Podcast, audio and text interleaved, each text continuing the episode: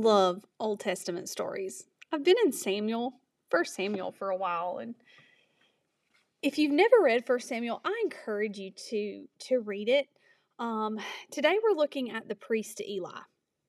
He was the priest that Hannah, Samuel's mom, actually brought Samuel to and let him kind of live there in the temple after she basically dedicated Samuel back to the Lord when she got pregnant with him. So Eli is the priest there in the temple, and he has a few wicked sons. Now, a couple of them. His sons, the Bible says they're wicked. That's not what I said. That came straight from Scripture. But they were wicked because they were actually having sex with some of the women who gathered outside the tabernacle. And then they were taking meat that should have been burned on a sacrifice to the Lord. They were taking it for themselves. They were actually taking the best part of the meat. Under Levitical law, priests could only eat certain parts of the meat or pieces of the meat. And they were actually taking the best portions before they were sacrificed and taking them out and eating for themselves. Well, Eli knew about this, and he kind of gave him like a little talking to and was like, listen, y'all don't do this.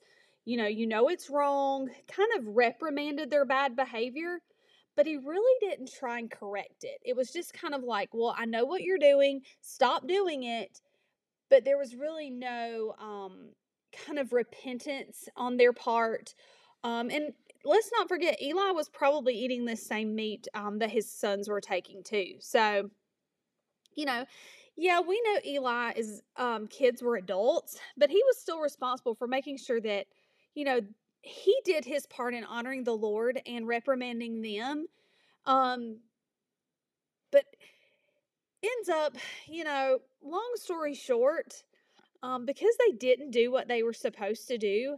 And you can go read this in 1 Samuel. It's a great story.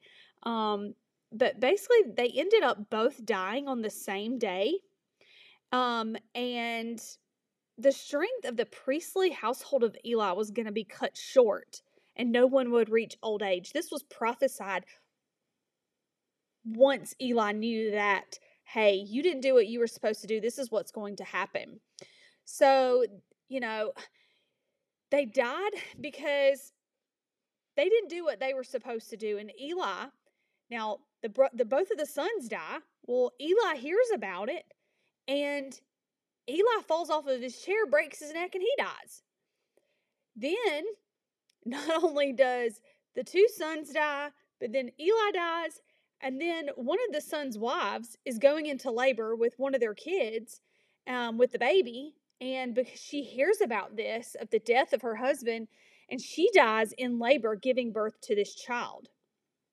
So all these people die as a result of not honoring the Lord.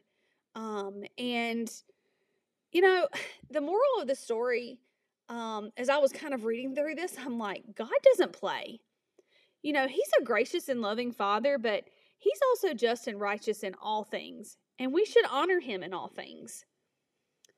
Also, it's probably not a good idea to have relations with the women that gather on the front porch of the church, but in all seriousness, we need to make sure that when God tells us to do something or we're asked to honor Him, and we are asked to honor Him, that we know that He is right in all of His ways, and He is just.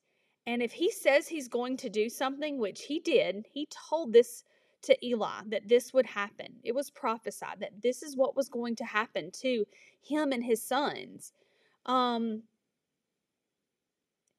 He comes through on His word. And I think that's something that we can remember going into this day, that God's word is always true, and it's always just. It's always right. And we should honor Him in all things that we do. And if He tells us to do something, we should most definitely do it.